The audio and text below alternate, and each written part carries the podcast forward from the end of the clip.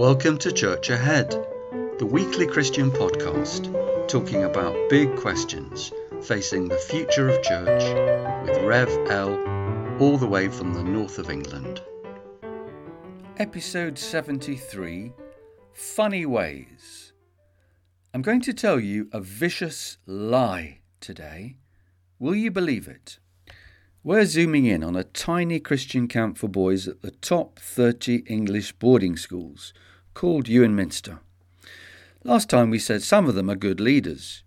What else can we say? These people often stretch their own social etiquette by talking quite a lot about God. So, what do they believe? Well, their theology is narrow. Bash believed in a simple ABC gospel admit, believe, and confess.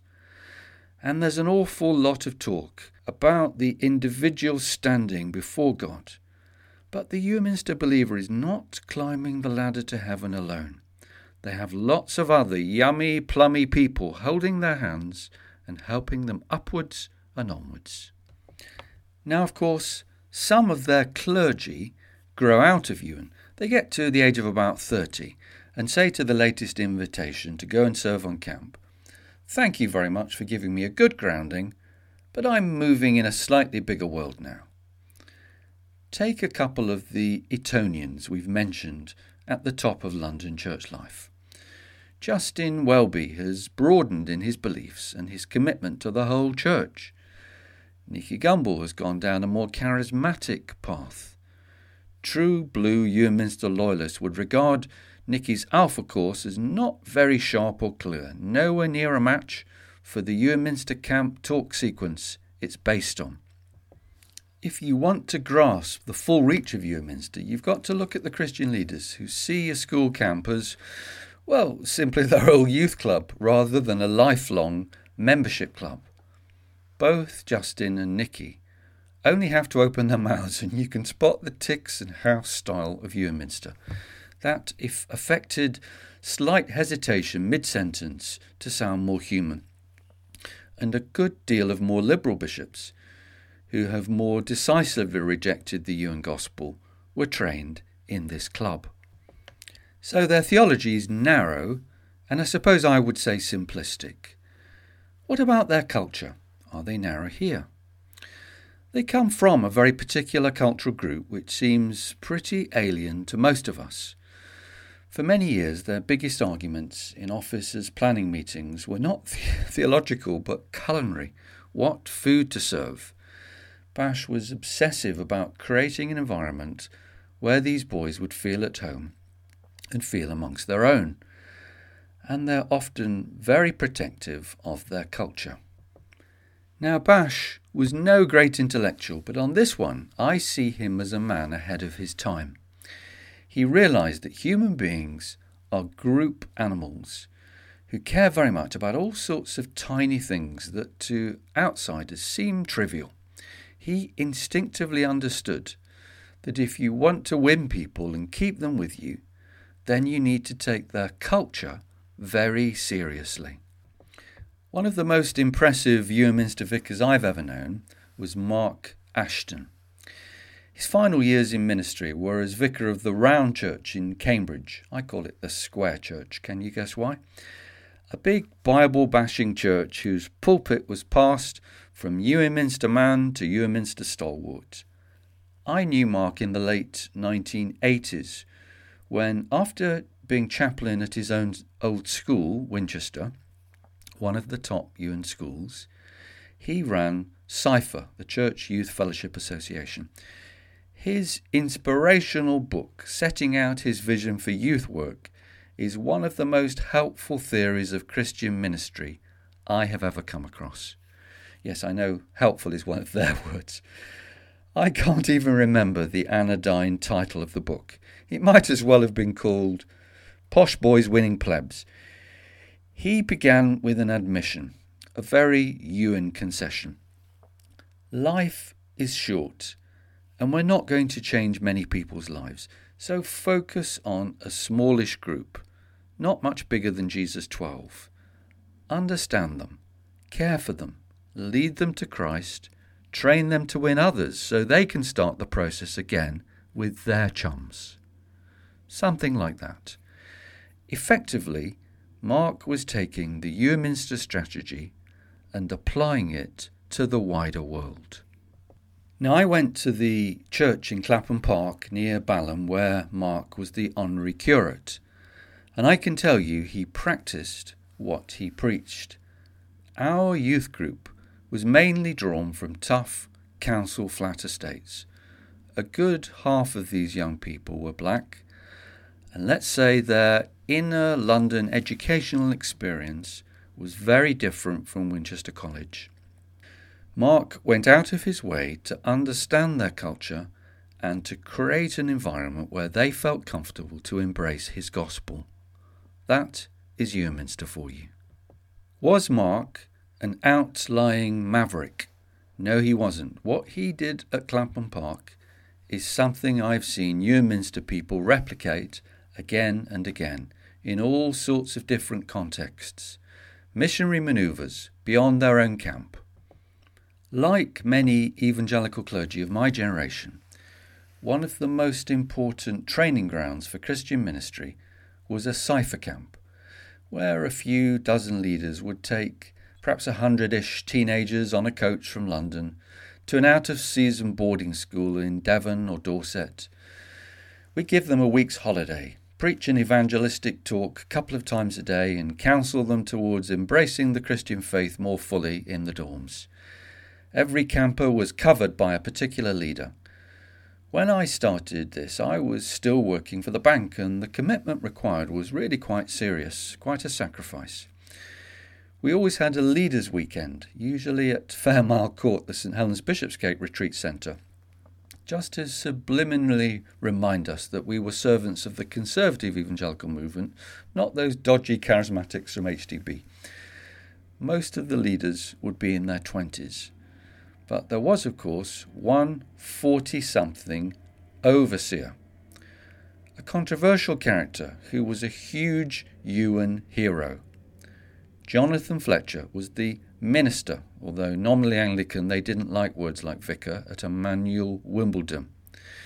But he spent most of his time all over the south of England discipling the key boys from key schools. He was at the heart of Iwerne Minster in this period and when he wasn't strictly within the Iwerne Club, he was presiding over camps like ours, keeping us keen, sharpening us up, on everything from our grammar to our doctrine to our games with the youngsters. Although the two words Iwerne Minster were rarely spoken out loud, there was no question. We were there to learn the Iwerne Minster ways, and he was there not just to teach us, but to enforce compliance. Now, the children on our camp came from youth groups of churches all over London and the home counties, a much wider social group than Iwerne Minster. So, let me tell you a story about the colliding socio-economic cultures on our camp. In 1991, Jonathan Fletcher complained to me that some of my youth group from St Michael's Blackheath Park were having a bad influence on the boarding school boys from Iwerne Minster.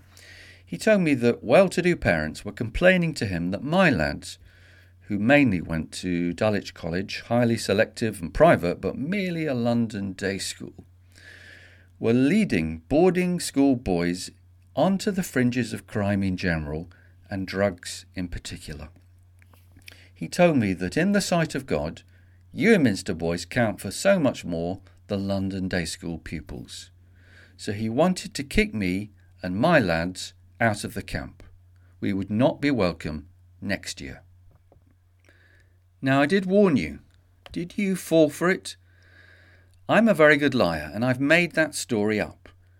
I've told you what many people who know Iwerne Minster from afar want to hear, what they want to think. Jonathan Fletcher has been discredited with abuse, and I'm not going to defend him. There's no shortage of stories about Jonathan in the church. But no, this one is a lie. I've made it up, or rather, I've distorted the truth. That's not really what happened. Now, let me tell you the truth. When I was curate in Blackheath, one of the things our parents expected from me was to help keep their little darlings away from rough kids. I was painfully conscious that the success of my large, thriving youth group depended in part on the support of parents, so I took their concerns seriously. At our CYFA camp in 1991, some of my boys were mixing with children much rougher than they would normally meet, and they were getting a bit lively. One of my less joyful responsibilities was to collect half a dozen Blackheath boys from the custody of Bridport Police Station on a Saturday morning after their mini Friday night riot got them into police custody. I'll never know the rights and wrongs of exactly what happened on that night but I can tell you that the Blackheath parents blame the rough kids from rough London estates. They were the sort of kids who came to camp boasting about how many cars they'd stolen, offering my boys free tuition in how to open a locked vehicle, with the blade they just happened to have in their pocket. Now, Jonathan Fletcher was actually very proud of recruiting these youngsters to our camp. But the sharp elbowed, upper middle class Blackheath parents were appalled, and they kept up the pressure on me all summer, and things came to a head at the Notting Hill Carnival August Bank Holiday weekend. I'd gone there to get away from the pressure of work and relax, but as bad luck would have it, I happened to see a bunch of our kids doing drugs with some of the worst behaved teenagers from our camp. It's one of those depressing, awful moments when you just don't want to believe what your eyes are seeing. So I complained to Jonathan Fletcher. I said, The only benefit I can see from taking our children to your camp is that they're slipping into criminal gangs. And yes, there was a sharp exchange of words. The Iwerne Minster hero accused the Oldham comprehensive kid of placing middle class snobbery above the Christian gospel. I said we can't compete with the criminal gangs and organised crime. He gave me a lecture about God's love being for everybody.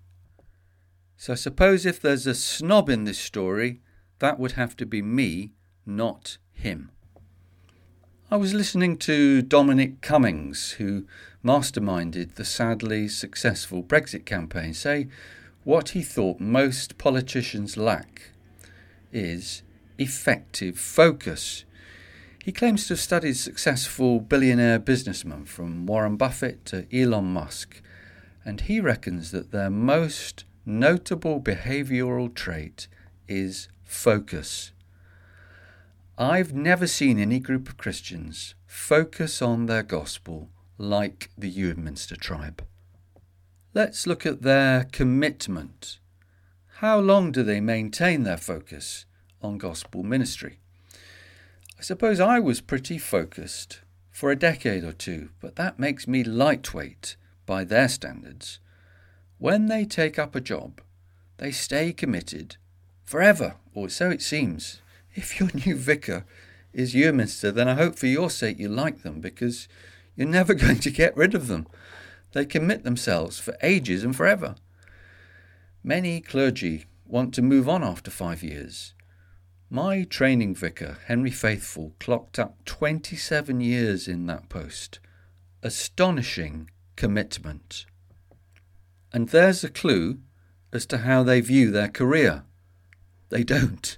They're not interested in what clergy call preferment. How could chairing the diocesan synod compare with the importance of preaching the gospel and discipling the elect week in, week out, year after year, in muddle through in the marsh. The pastor of a flock is the pinnacle of church life. Now are you starting to see why Sarah Mullally, mere Bishop of London, does not rank in their top handful of church positions in London? I admire their indifference to promotion, which is refreshingly countercultural amongst the greasy pole climbers. But the other side of this is, shall we say, they're not renowned for respecting their bishop's leadership, especially where she's a woman. One of the first Minster men I ever knew at Durham University got into a spot of bother in his Midlands parish quite recently. Yes, he went to that school. When I realised his diocesan bishop is female, I thought back to my acute embarrassment and incident at St Helens Bishopsgate when we were in our early 20s, and I just told him I was leaving the bank for St Christopher's Hospice on my route to theological college, and in a very loud voice, with a belly laugh guffaw, he ran round the church declaring, Ah, Lever's going to be a nurse! At that point, he was in the army. What he found so hilarious was that I was going into a female dominated occupation. These boys like all male institutions and struggle with female leadership. When he clashed with his female bishop, I couldn't help wondering whether she was the first woman he'd had to answer to since his nanny. If I were a woman bishop, I would be wary of Minster men.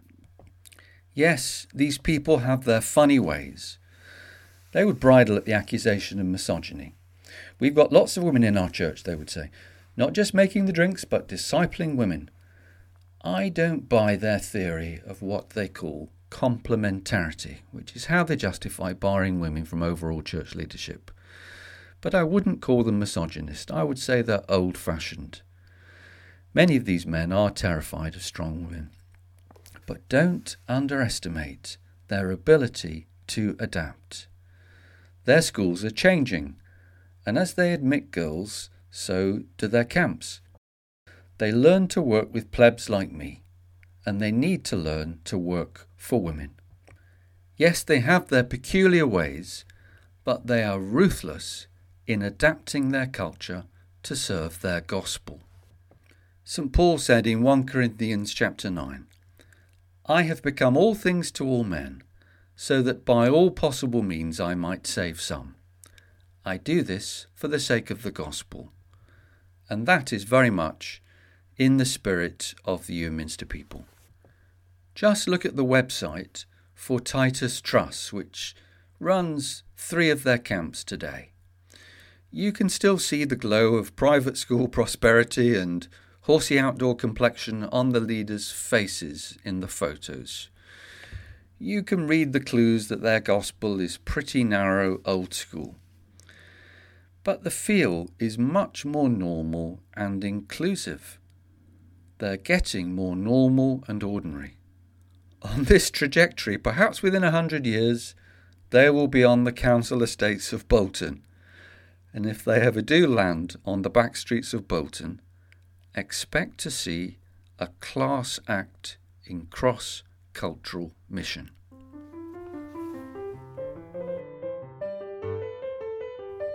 Thank you for listening to episode 73.